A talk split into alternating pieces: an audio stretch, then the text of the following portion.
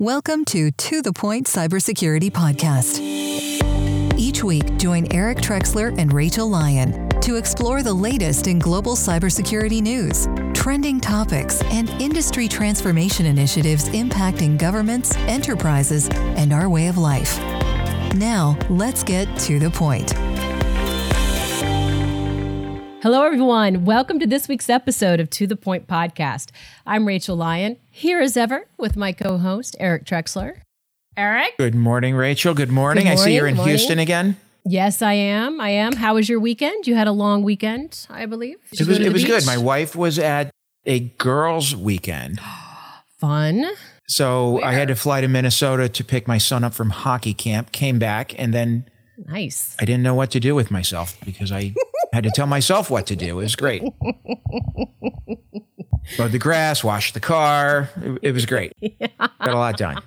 How about you? Uh, you know, I, I got a big trip coming up in a few weeks. And uh, so I got to get ready for Where that. are we going? Cabo was our last trip. Where are we going now? Tahiti, Leeward Islands, Bora Bora.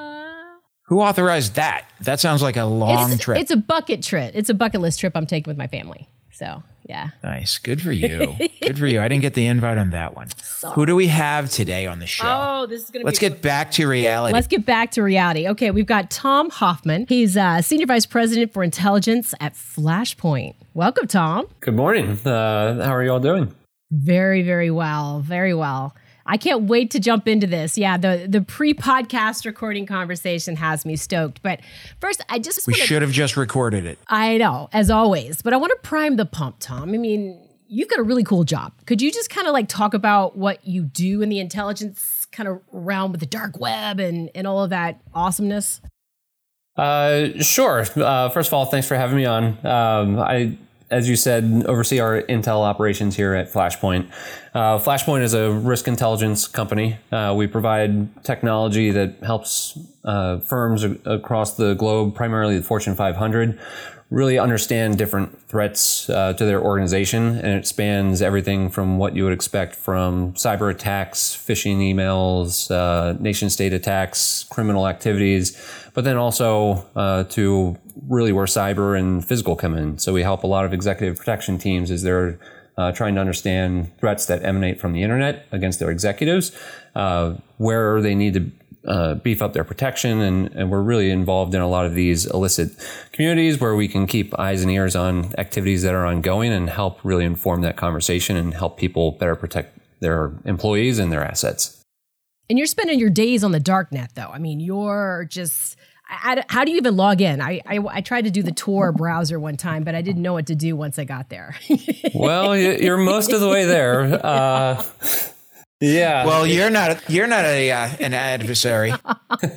no, not not in the least. Yeah. Yeah, it's it's interesting. A couple of years ago, um, really the deep and dark web, as people heard it, it was kind of this spooky thing, but it is increasingly becoming more accessible to everyone across the globe. Uh, the technologies are getting better, uh, as you said. Uh, it's sometimes as easy as install, installing a browser, and you can be up and running and connecting into these parts of the internet that are not indexed by Google or Right. or Yahoo, and you can start seeing uh, different things happening on the internet. And that's where we operate quite often. And as you can imagine, the anonymity that these uh, places afford uh, allow some of the illicit activities to really fester. And that's where we operate many times. Fun. That sounds So it's really like being in the red light district at two in the morning. I mean, you're you're just you're observing what's going on, and you're you're trying to understand the the ever changing landscape of cyber activity, right? Yeah, and I will tell you, it's uh, a, a lot of uh, garbage is what you're looking at quite often. Um, it are it's uh, things that you'd rather not see and you can't unsee. Uh, but it is something where you, you really don't want, especially if you're a, a large company, it's not something you want your employees on. Uh, it's not something you want your security teams dealing with. This is something where uh, doing it in a safe manner where you can actually have protections because uh, a lot of people don't even think about it. What happens if you inadvertently click on a link and you come across some uh, child pornography that's being hosted on a, a website? Like that is a, a risk that really a lot of companies want to avoid. And we have systems in place that can help block that, keep it off of our system, scrub it before it ever gets to the eyes of some of our employees. Uh, but it is just uh, some of these these uh, aspects of of these environments. Unfortunately, it's the cesspool of the internet quite often, and what you come across is uh, not something you want to talk about at the kitchen dinner. It reminds me, Yeah. 20 plus years ago, I worked with AOL pretty heavily, and the AOL mm-hmm. search team had to search AOL's infrastructure for illicit content, you know, bad content. And, and it was pretty traumatic to a lot of the searchers. It was very manual back in those days. I mean, they automated many things, but you would come across child pornography. You would come across, you know, I don't think we'd be heading videos as popular back then, but, but graphic things you never wanted to see. And it, it took a toll on the employees. So I can only imagine. Yeah, some of the uh, larger contracts we support with a lot of the technology companies, uh, they actually have uh, certain precautions built into our contracts where on a monthly basis we provide uh, different counseling and different mindfulness coaches to help people deal with what they're coming across. Uh, so, yeah, I think it is a, a much, it's not a great place, but uh, the people who are really hands-on day to day, there are additional resources there, and and I've definitely seen that this it's had a great impact with our employees because it gives them that ability to talk this through of what they're dealing with on a daily basis and not have to take that home to their families. It almost makes ransomware seem clean. Yeah, ransomware is is a big business, and even when we're dealing with victims, we, we say just remember you're, you're in a business negotiation here. You're you're dealing with a, a very big profitable business on the other end, and it, it you're right in many respects. It helps. Uh, it, it's much cleaner. Yeah. Much more costly, but much cleaner. Yeah. Absolutely. What I find I interesting. Oh, sorry, Eric. I was just Go going to make a, a quick comment. Um, there was you were in an article, I think it was back in November, about the whole Groove project, Tom, and I just thought it, I found it really fascinating that you know the there was this it was at Ramp this like forum that was set up, but it's for all the people that were too toxic for the other ransomware gang cybercrime forums. So now they had to kind of create their own faction, and it's just interesting. It's like, are there moral codes going on with these ransomware games? gangs and then it, it turns out groove was just like a trolling exercise with media um I, mean what's going on with these guys this is crazy Yeah, it's the wilderness of mirrors. It is the the ramp environment. I think the it stands for Ransom Anonymous Marketplace, and it was specifically stood up because, as you said, uh, the the heat got a little bit uh, too much with some of the post Colonial fallout and and as governments were stepping in and elevating this threat to a national security level uh, some of the traditional criminal forums started banning these groups or banning conversations about ransomware. wow Now, it's funny. It's kind of uh, they you just change the way you talk about it, and and you say, okay, well, I am offering up a company uh, access. Do with it what you will. And we know a lot of times that's for ransomware. Uh, but they they really did not want that attention. Uh, they do not want the U.S. government and our national security agencies coming after uh, these criminal groups. So the the forum stood up to fill that void, and this is actually something that we see quite often. Once there's a takedown or someone's arrested or a ransomware group goes away, that's not the end of the problem. It just pops up somewhere else as someone steps into the void. wow moral code eric you got to have a moral code right every organization I, I suppose at some level. I, I would think a you know a, a monastery the the uh, monks would have a, a higher level moral code potentially than some of the people that Tom's dealing with. Well, yeah, you got it- principles yeah principles you got ransomware gang principles and you don't want to cross that line eric Yeah. I think, right tom Yeah, early on it was interesting. Back 2016, 2017, even within some of the criminal communities, there was an open debate whether ransomware is something that should be done. It was kind of looked at as lowbrow. It wasn't technically sophisticated. It wasn't really uh, something that these uh, criminal communities really thought was uh, interesting or novel when it comes to cyber attacks. And then there was also the moral dimension of should we go after critical infrastructure? What happens if it's a hospital?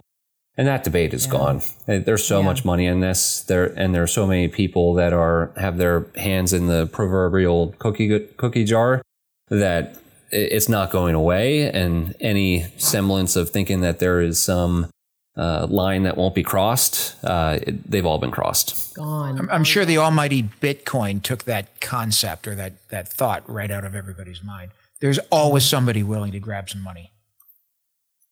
Well, or, or Absolutely. double extortion, right? What was it? The Maze ransomware, where you know it's not enough to get get it the one pass. Now we're going to get the two pass.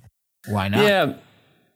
Innovation is really the key uh, within these communities, and Maze was one. They, as you said, they brought this double extortion, uh, realizing that okay, we locked up networks before, but we're not getting paid all the time. If someone has good backups or they just don't want to pay, then they can't get paid from that that victim. Well, they came up with a novel technique to steal data before you lock up the systems. And what we see quite often uh, within this ecosystem, once there is a technique that proves out to be effective with getting paid, it is quickly adopted across all the communities. And I think it, at uh, last count, as of last month, I think there were uh, between like 35 and 40 uh, different groups, big groups that are actively doing the double extortion and uh, they, they continue to bring innovation into the space. Wow. Okay, so I read the history and evolution of ransomware attacks off your website in preparation, which was phenomenal. And I already gave you the answer, Rachel. But I mean, isn't it crazy? Ransomware emerged in 1989. Tom, it, we'll link to it in the show notes. It's a great blog ar- article. We'll credit Veronica Drake for doing it. But how many ransomware groups are out there in your ran- estimation? Ransomware groups, uh, there's over 150 different variants who are using malware to encrypt systems and, and try to extort victims to get the decryption keys. Uh, the larger groups that are doing the um, advanced kind of scouting and and have uh, customized software and are also doing the double extortion, uh, we we see that there's always there's been about 30 to 40 over the past couple years. Okay. Uh, but so what's a been- third, a quarter. Yeah, uh, and what's interesting here is the groups that we were talking about earlier, Maze, they're defunct. Uh, the the half life of these groups is about nine months, and that's Wow. what's fascinating with this as well. But is it like a startup where eh, Maze was a good run for nine months? We made a couple million in Bitcoin. Let's uh, let's go start Maze two, or let's go start something else. Yeah, I think it's uh, partly that, which is there's so much money. Uh, once you have made all that money, ironically, that notoriety brings in more attention, especially law enforcement. And these groups, uh, while they are able to cash in on their their name, and when they victimize someone, when you're going through a negotiation with these groups, sometimes it's helpful to to know you're dealing with one of the more reputable groups that has always Right. followed through with delivering the decryption keys and the decryption keys work. Uh, but that only lasts so long. These groups also know they need to disband because if they're too prominent, then there's too much attention, Right. and it's easier to actually uh, break apart the group, reconstitute under a different name. It kind of wipes the slate clean. It complicates law enforcement efforts, complicates attribution, and that's something that uh, I, I think we have seen quite often that uh, the, the groups, for many different reasons, will choose to cease operations, um, and but the actors behind them, they reconstitute and, and come out as a, a different name. So un- unlike organized, traditional organized crime, where where it, it's almost like they're in a specific business in a territory, and they may change leadership over time. The groups literally disappear and then reconstitute in some other form. Exactly. And we know the underground communities. Uh, this is where they do a lot of the recruiting within the, the Eastern European cyber criminal community. We're really probably only talking uh, maybe several thousand people at most who are active within this space. Uh, but they're making a lot of money and they have really uh, broken up the entire attack chain where there are certain people that just focus in on gaining access into someone's networks. There's another part of the community that just focuses in on looking for vulnerabilities. There's another They're part of- specializing. Absolutely. Wow. Uh, so as these groups kind of get the band back together, they can put advertisements out. They can solicit for different people to join their groups. If it's uh, highly uh, profitable, the ransomware as a service, uh, people want to come bring their talent to these these criminal Right. groups because the money i- is so lucrative that uh, being part of one of these ransomware gangs can can bring in hundreds of thousands of dollars um, uh, and, and multiple millions of dollars for some of the individual participants on a yearly basis. So, how often will you run across Rachel Lyon, you know, ransomware extraordinaire, you know, incorporated, whatever? Like, like an individual who dips their toe into the dark net. They start, you know, they, they, they pay for a ransomware package and they just go out to make a few bucks. It, it's hard to tell. Uh, a lot of these communities they take a they take a lot of care to really hide their their true identity. What is interesting is as these groups we saw with the uh, Russia Ukraine war, one of the more prominent groups called Conti, they turned against themselves um, yeah. because yeah, and they dumped internal chat logs all over the internet. They dumped details about how the organization was operating. And we're seeing a lot of researchers are actually picking up the pieces there. They're going back through the histories. They're able to mm-hmm. identify some of the individuals and they're posting some of the, the details of these individuals online. So they, they take a lot of care to keep themselves hidden, but again, it's uh, the criminal space. Uh, you can't trust anyone, and there are slip ups that these people make, and you can identify the individual sometimes. So to summarize, then, Rachel Lyon, sole proprietor, is probably not the most lucrative way to make money. She should go probably corporate, not. but she has to watch her back then because if the group falls apart, people could out her and it's high risk. High risk, high I, reward. Absolutely. And we've seen that that's actually quite often how it happens. It is someone who's very prominent uh, nowadays, they had to get a start somewhere. Right. And that start might have been four, five, six years ago. And typically, what we see happen is they had a, a slip up, they revealed their personal email address, mm. they revealed an account where you can get a, an associated phone number. Once you get that, now you can start tying it back to people's real world identities. And that's something um, that the the criminals because they also have their reputations like they're actually tied to their criminal identity as well. So there are links and there are ways in which you can can track this. And the nice part is and what i love about law enforcement like they're on this case and they're looking at activities that happened 10 years ago and they're just waiting for some of these individuals to get to a place where they can uh, nab them extradite yeah. them so um, I, i'm high, highly yeah, confident. Yeah. We're, we will continue to see people um, maybe when they're out of the ransomware gangs and they, they've gone legitimate in their in their 40s or 50s maybe they'll get scooped up finally and have to, to pay for their crimes. I don't know. It sounds like these ransomware gangs have like hr departments maybe a pension. I mean i guess would you have to go legit? It sounds like you could almost retire from them. In tahiti. In tahiti. That's right That's what I sometimes wonder as well. Like, how much is enough? Because some yeah. of these groups, uh, the age old question. Yeah, yeah. And, and, I think it's uh, it's pride. They're they, they don't go away, uh, or maybe some of them have gone away, and and we never hear from them again. Uh, it's just yeah. Sometimes I look at some of these groups. Uh, Conti was, I think, um, when the details of their wallet was revealed, it, it was over a billion dollars, if I recall correctly. Um, wow. Now, again, some of that is the fluctuation in, in Bitcoin, and it's not sure. quite as much today as it, it was nine months ago. Uh, but it was an immense amount of money. It's crazy that they're making. It's not slowing down, and in fact, it's you know seems to be like escalating, accelerating. Um, and, and we were talking a little bit earlier too about the sanctions. You know, the uh, the Treasury Department has these sanctions, and if you're if you're a company and you know you can't pay ransomware to I guess someone who's on the a group that's on the sanction list and uh, and that's a real bummer. Uh, I think that's a benefit. It's not slowing anything down. And I mean, personally, Tom, like if I have a company and I'd be like, I'm gonna pay it on the side.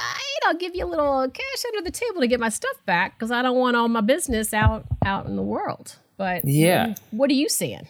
I I feel so bad for the small and medium sized businesses who through no fault of their own, they fall victim, and their entire existence as a company is put in jeopardy overnight. And it's not just the company; it's eh, it's all their employees and all these people who are dependent upon the the business for their livelihoods, and that's when it becomes very real. because that is what the, the business owners and the executives are going through. It is an existential crisis for them. Yeah. This is not that they want to pay these groups to get their, their companies back up and operational.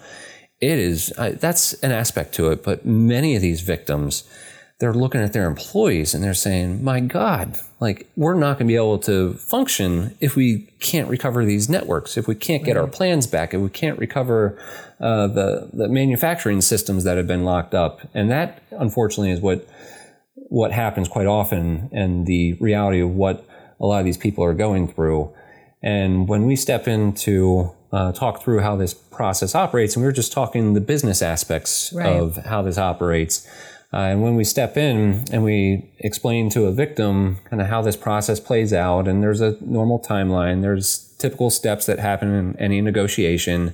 And when you get to the point where you're contemplating a potential payment, and you introduce, as you said, the the sanctions list that the Treasury Department maintains, most businesses are like, "What is that?" And when you walk them through and explain that there are certain individuals in, in certain countries like Iran, North Korea, where the U.S. government has said you may not do business at all uh, unless you have a specific waiver.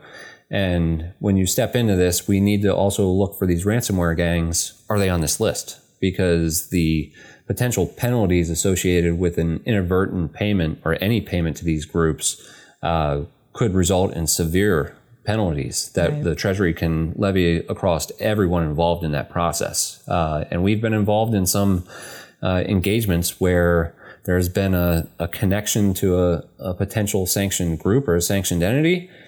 And we had to explain to the company, and even they eventually said, "We're- not going to pay because of the liabilities associated with a potential inadvertent payment. And you just really feel bad. You, well, you can pay, uh, but it, you, exactly. You can also go and, and and there is a process to request a waiver from Treasury uh, to make a payment, but Only that takes like a year or so, right? Yeah. something like that, I'm sure. and, and we've had some where some organizations have tried that, but uh, three, four months later, they were like, it's too late at that point. The Right. the the need to get those systems back. Yep. right. I, I'm going to argue the other point. I think if you take the incentive away, if you cannot pay the legally pay the ransomware gangs, at some point they're going to retarget or relocate, or you know maybe they target Eastern Europe or, or Europe instead of the U.S. But I think there's a benefit by taking away that incentive to them, right? That payment stream. That's important. Whether payments are exacerbating the problem, Yes. Yeah, I, I think that is, as you read the official line of the US government, is they do not encourage ransomware payments because it encourages more of these groups to um, make more victims and, and get into the trade. And we have absolutely seen that. The high profile nature of these attacks, and you see it in the news, and when people hear that the ransomware payments are netting uh, millions of dollars, it's making the problem worse. Uh, but the the challenge here is you have businesses who, as as we said, like they will cease to function if they can't recover, and that's one where the the government doesn't want to make a a, vic, a victim uh, twice over Right. by preventing them from being able to make a business decision to recover their networks. I, I equate that Isn't to it- the U.S.'s policy on paying for hostages, right? And and and I, I believe the theory is that since we don't pay for hostages, fewer people take U.S. citizens hostage because we don't legally pay. Like we we tend to uh, uh, avoid that as a nation. Now I know there are private payments made and everything else. Um, and and the nice thing is we have the military to go help us out sometimes. Yeah, um, payments are making this problem worse. It, there is no doubt about it. The amount of the amount of money that is being funneled over into these Eastern European gangs, it is a, it is attracting more talent. It is enabling them to uh, innovate. It is enabling them to uh, really reinvest in their their capabilities, which is making it even a bigger threat because now they're even more capable than they were a couple years ago.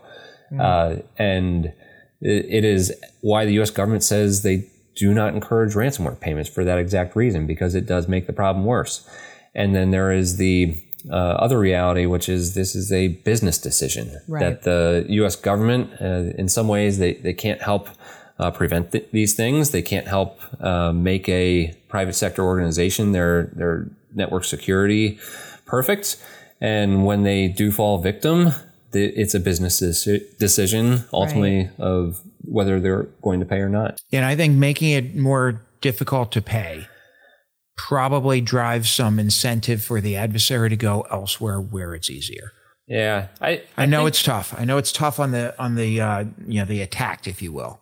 I, I think the government is also doing the right thing. Over the past couple of years, they have taken a lot of steps to at least get the reporting of what is happening flowing back in so they can even understand the problem. I think four or five years ago, it was unclear who to report to. Right. It was unclear uh, whether it was something you had to report. Uh, do you go through law enforcement? Do you file SAR reports? Uh, if it's under outside counsel and it's under privilege, like, and I think the government has taken a lot of steps to make it clear that they are not going to penalize people for coming forward for being a victim. They are there to help.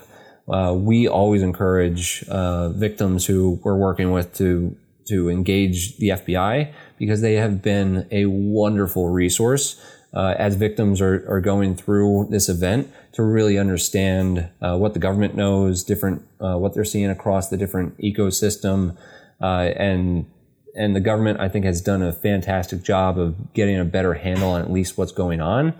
So hopefully there will be um, more policy decisions in the future that could get us to where you're talking about, where maybe there is a future where uh, ransomware payments are are not going to be needed. That would be awesome. Although I, I I think about kind of the the U.S. way of life, you know, in business and the almighty dollar, and you know, it's the the desperation of one's business, you know, and I mean, would they know that you've been a victim of ransomware if you didn't tell anybody? I mean, could you kind of keep it on the DL and just slide a few bones over to get your your stuff back, or I mean, are there ways to track that? Uh, Yeah, know. I, I, think that's always the, the big question whether, and we've seen some uh, smaller businesses where they get the ransomware note and they don't have the resources to uh, engage uh, incident response firms who do understand the reporting requirements. Uh, or they don't have a cyber insurance uh, plan where they're doing it themselves. And yeah, I think in those situations, there's probably uh, the reporting could be improved. yeah. However, for the firms who do have cyber insurance and they uh, contact their carrier to understand if the specific incident they're going through is covered, you'll see that there is actually a very robust process where there are uh, there are law firms engaged, there are incident response firms engaged, there are negotiators engaged, and at that point, I, I'm highly confident that there is plenty of reporting because there's a lot of people that really understand uh, really the laws that that govern data breaches, that govern cybersecurity incidents, and that is where you see a lot a lot of the uh, reporting come from. So That makes uh, sense. yeah, I, I don't think it's it's perfect, but I think the the last couple of years the government has made it much more clear about where and what to report and how to engage, and then all of the uh, the firms who are engaged in the incident response they're also aware of their obligations as well to report. So I do think that there is better transparency about what's happening in this space. Yeah, it's it's come a long way from from where it used to be. Uh, I just I always kind of uh, liken it to um, like car insurance. You know, like uh, I, I don't know. I won't say how I did it, but the bumper on my car came off because I parked weird anyway. But I I chose to pay cash for it rather than go through insurance. You know, and and that's kind of how I think about these ransomware. You know, kind of kind of incidents. It's a you know it's a calculation, I guess. You know, what what are you willing to pay out of pocket versus you know, kind of lean into the insurance and then have it go on the record. But I, I'm not encouraging lawfulness or, you know, anything like Well, that. well, even there, many companies like when they are first encounter, even if it, let's say it's a twenty five thousand dollar ransom. Well, have you ever acquired cryptocurrency before? Yeah. Do you have an account of where to get cryptocurrency? Well, you're gonna have to open that up, and that uh, exchange, if it's a reputable one, is going to have their own reporting requirements. True, Uh, yeah. we we've seen some people try to go that route, And then as they try to fund it, well, it immediately flags different anti-money laundering features. So their accounts were locked up, and they're like, oh, "I was just trying to make a ransomware payment, and everything, all my accounts were locked up." I was like, "Yeah, yeah because uh, th- there's protections in place for exactly that that reason." Wow. You So think there'd need- be a concierge service that the Right. adversary provides? Here, we're going to make this easy for you. Here, are the, here are the major objectives. We're going to assign, y- you know, Veronica to walk you through this. If you have any issues at any time, I want you to reach out via Signal to Veronica, and this is what we're going to do. Well, Exactly. you're you're not too far off.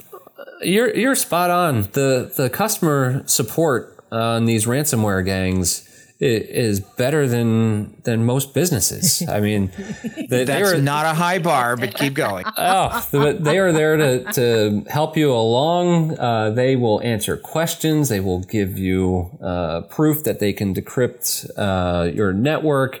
They are there to explain uh, where to get cryptocurrencies. So Wow.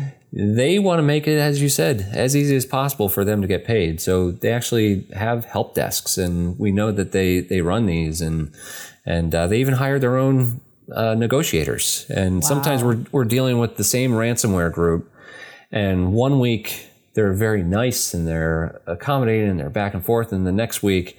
They're confrontational and they're they're telling you to go pack sand. They're you're, you can't get any discounts, and uh, you you realize you're dealing with different parts of their customer success uh, organization. Nice.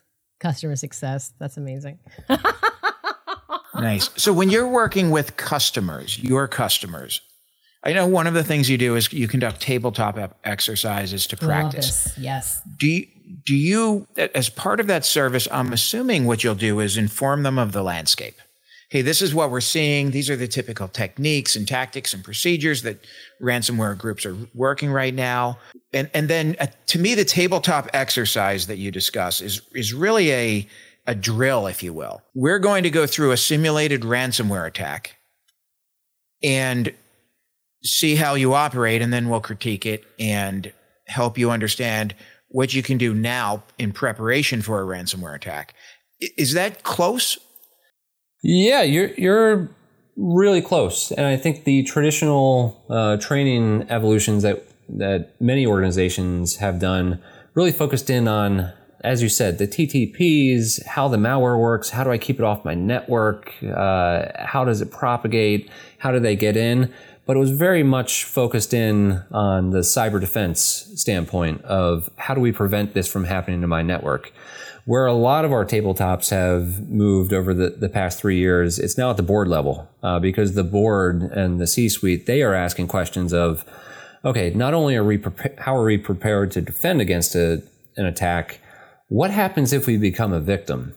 And we walk the C suite and the, the board of directors through how other organizations of similar sizes uh, who have also had very good uh, defensive postures, who have become victims, how they responded, and walk them through the decision making process. And and quite often they they ask the the same questions of how does this ecosystem operate? Why is this even allowed to to happen?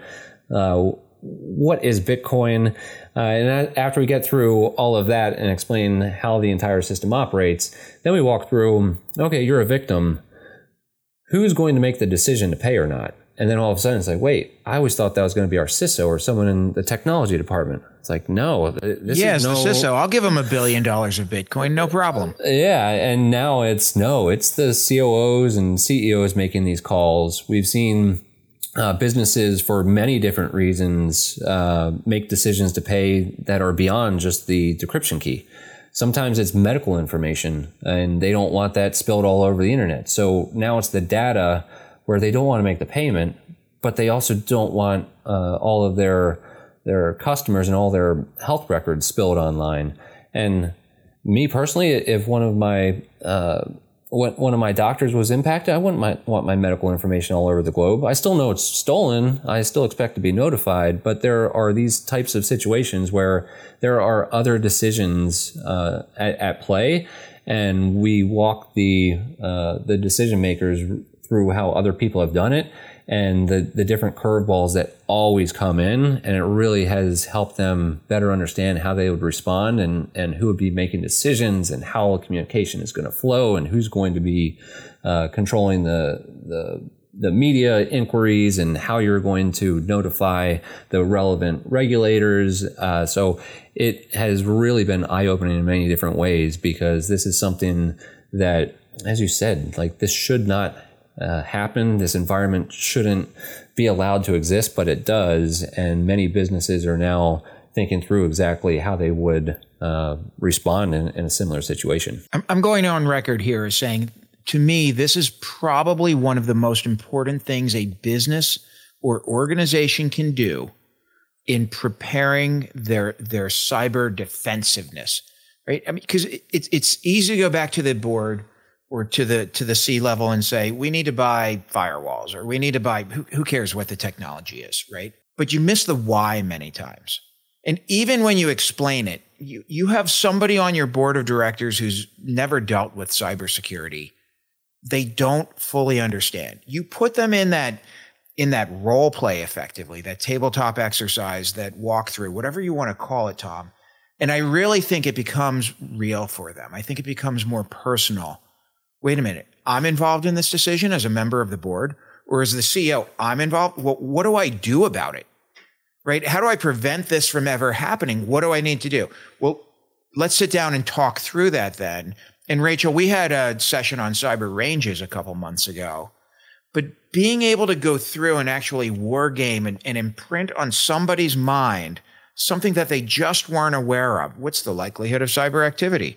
I don't know, pretty low until we get hit, then it's really high. I, I think that's an amazing activity.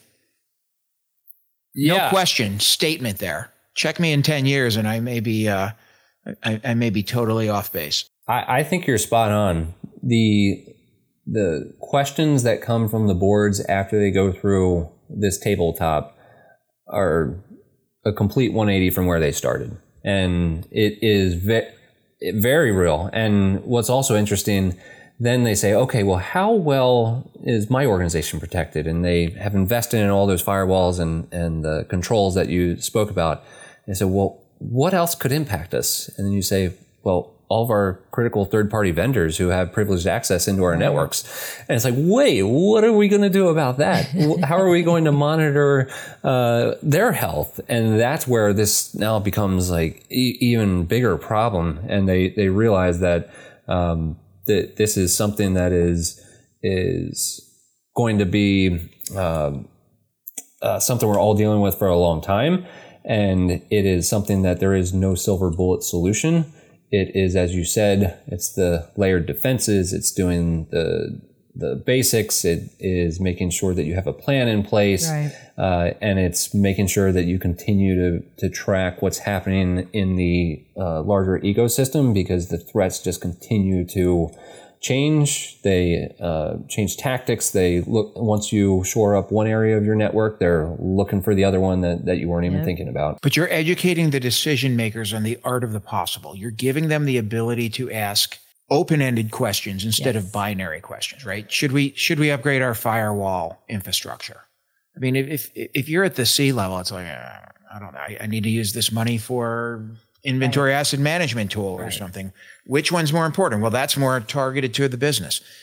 I don't think you have that understanding of why.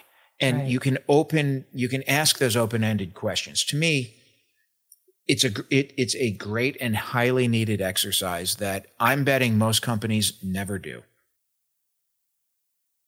More and more are, which is yeah. the silver lining. That's and good. I think the other part of it is especially for many of the larger organizations, uh, they they have this impression that they spend enough, they're they're secure, and then when we walk them through that one of their peers in, in, their industry who had the same level of investment in the same defenses was impacted, they're like, oh my gosh, like now now I need to better understand uh, what what else we need to plan for. So let's hit the tabletop and take. You've now been impacted your operations are down. Your data is encrypted. You need $5 million to get out. Your employees can't work. They're calling. I mean, you, you start going through that exercise. I think it becomes real We, we did an exercise at Cipher uh, Brief, a conference I went to last October. I think it was last October. I think I talked about it on the show, Rachel. But it was at the national level where we had the president and the secretary of defense simulated, of course. And we had industry and we had the intelligence agencies and, and DHS and everyone. Um, and I really think that exercise opened people's minds. People are very powerful, making decisions every day Right. about the inner workings of the government, just the government in that case, when commercial industry was getting hit by a ransomware attack, a, a, a scaled out, you know, large ransomware attack, not just one organization. It opened everybody's eyes. Bet. just how do we communicate? What are the lines of communication the roles and responsibilities? And i think you need that within a company. But i've beaten this one down. Um, you know we need more of it.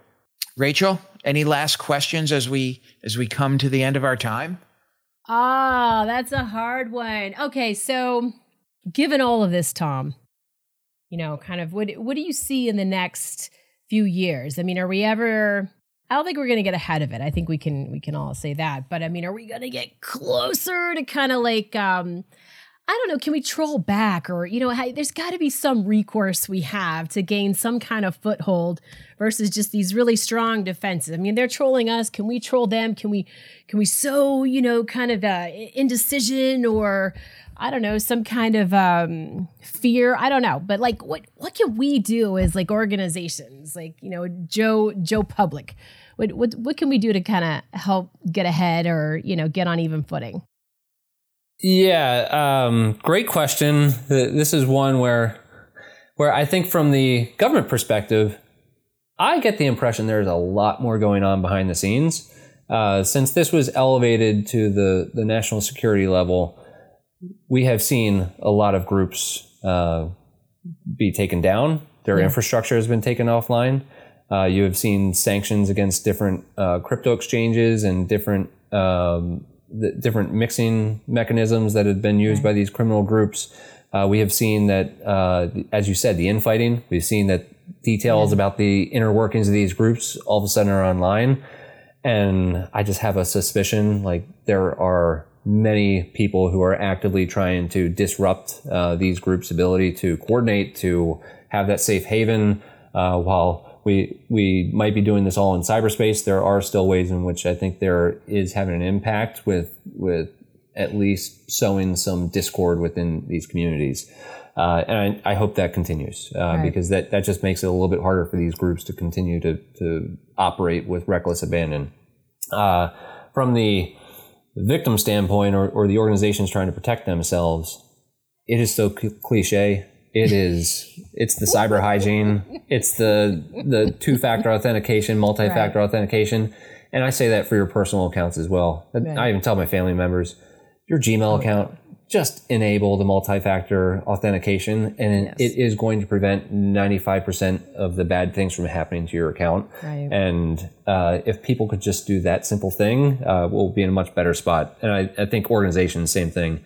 It's making sure that they understand where can people access your your network, and make sure that you at least have strong passwords. You rotate those. You you have additional protections in place to just monitor because that's where a lot of these threats continue to to get that easy foothold. is it safe to say that by making yourself a more difficult target the adversary will just go to the easier targets and you're probably safer Uh, you're probably safer. Like Absolutely. if, if you're patched, if you're using multi-factor authentication, you're a, a more hardened target.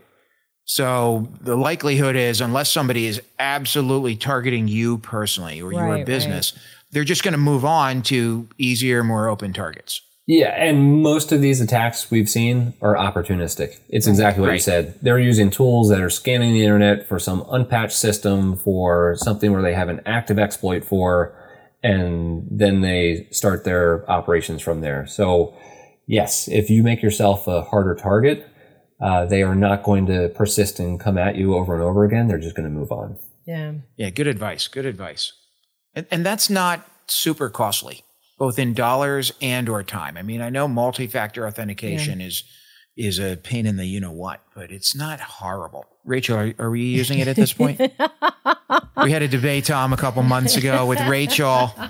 It was multi-factor authentication was um, what would we say, Rachel? A bridge too far? Ah, such a hassle.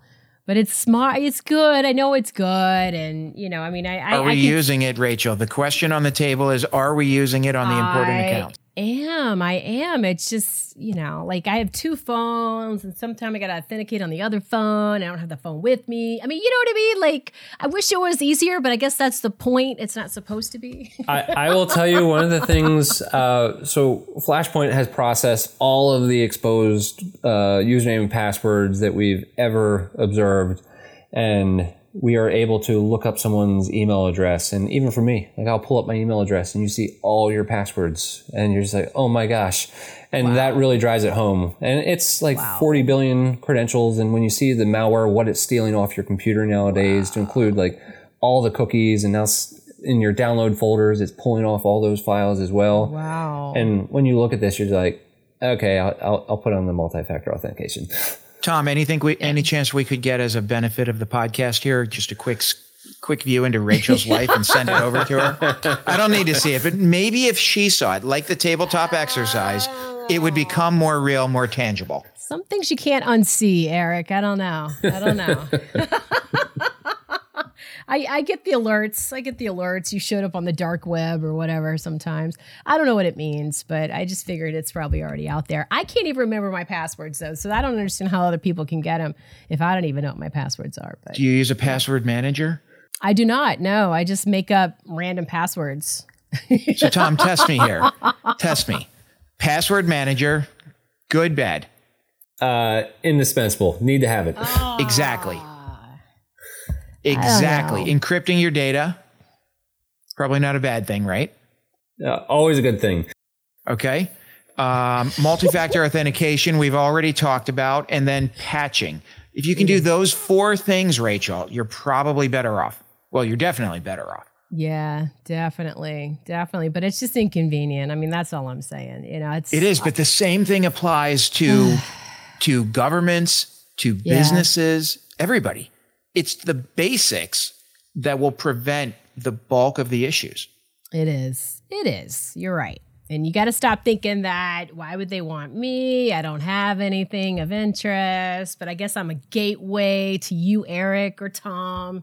You know, so it's I got to do it for the greater good. I think is what you're saying. We have to think that way, right? Just protect yourself. Tom, I wanted to talk attribution. It's one of my favorite topics. I know we don't have enough time for it, but it's been great having you on the show. Yeah. Hopefully, Rachel will take a little bit of this. Hopefully, our listeners will take a little bit of this. Ransomware, if you if you just look at the history of ransomware, it's growing. I mean, it's and, and we know that from the data. Yeah. Yeah, I mean, it's it's not going anywhere anytime anytime soon. So we have to do a better job of dealing with it. Yeah, I would love Tom to come back. We could talk about attribution. We could talk more about surfing the dark web. Because why isn't there a browser? Like, I just want to Google for the dark web so I can just go see, you know, like, I don't know, what if I want to buy a puppy or something? Maybe someone's got a good, you know, rescue dog that's that's on the dark web that I can't Yeah. find elsewhere. There's a lot of legitimate reasons uh, that people want to anonymize their, their browsing. And I think it's going to be something that is going to become easier and easier uh, in the future. And as I think more people become privacy aware and they don't want to be served up advertisements for. They're like, Yes. how, how did someone know I was searching for drapes or, or I needed to replace the. So creepy. And, and Tom, there aren't a lot of legal puppy sales on the dark web, though, are there? uh, I- there's more and more things that are legitimate. Um, so Okay, it- that's part two.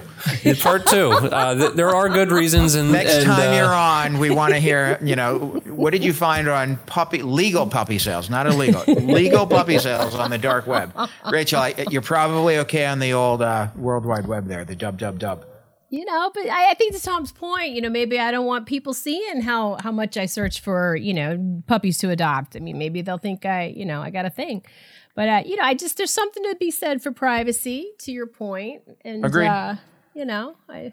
I'm, I'm all about that. I, I haven't really figured out the VPN at home thing. Like that's on my to do list to learn. So, you know, it's I think everybody's. I I think over time we're all going to have to get so much more savvy for sure.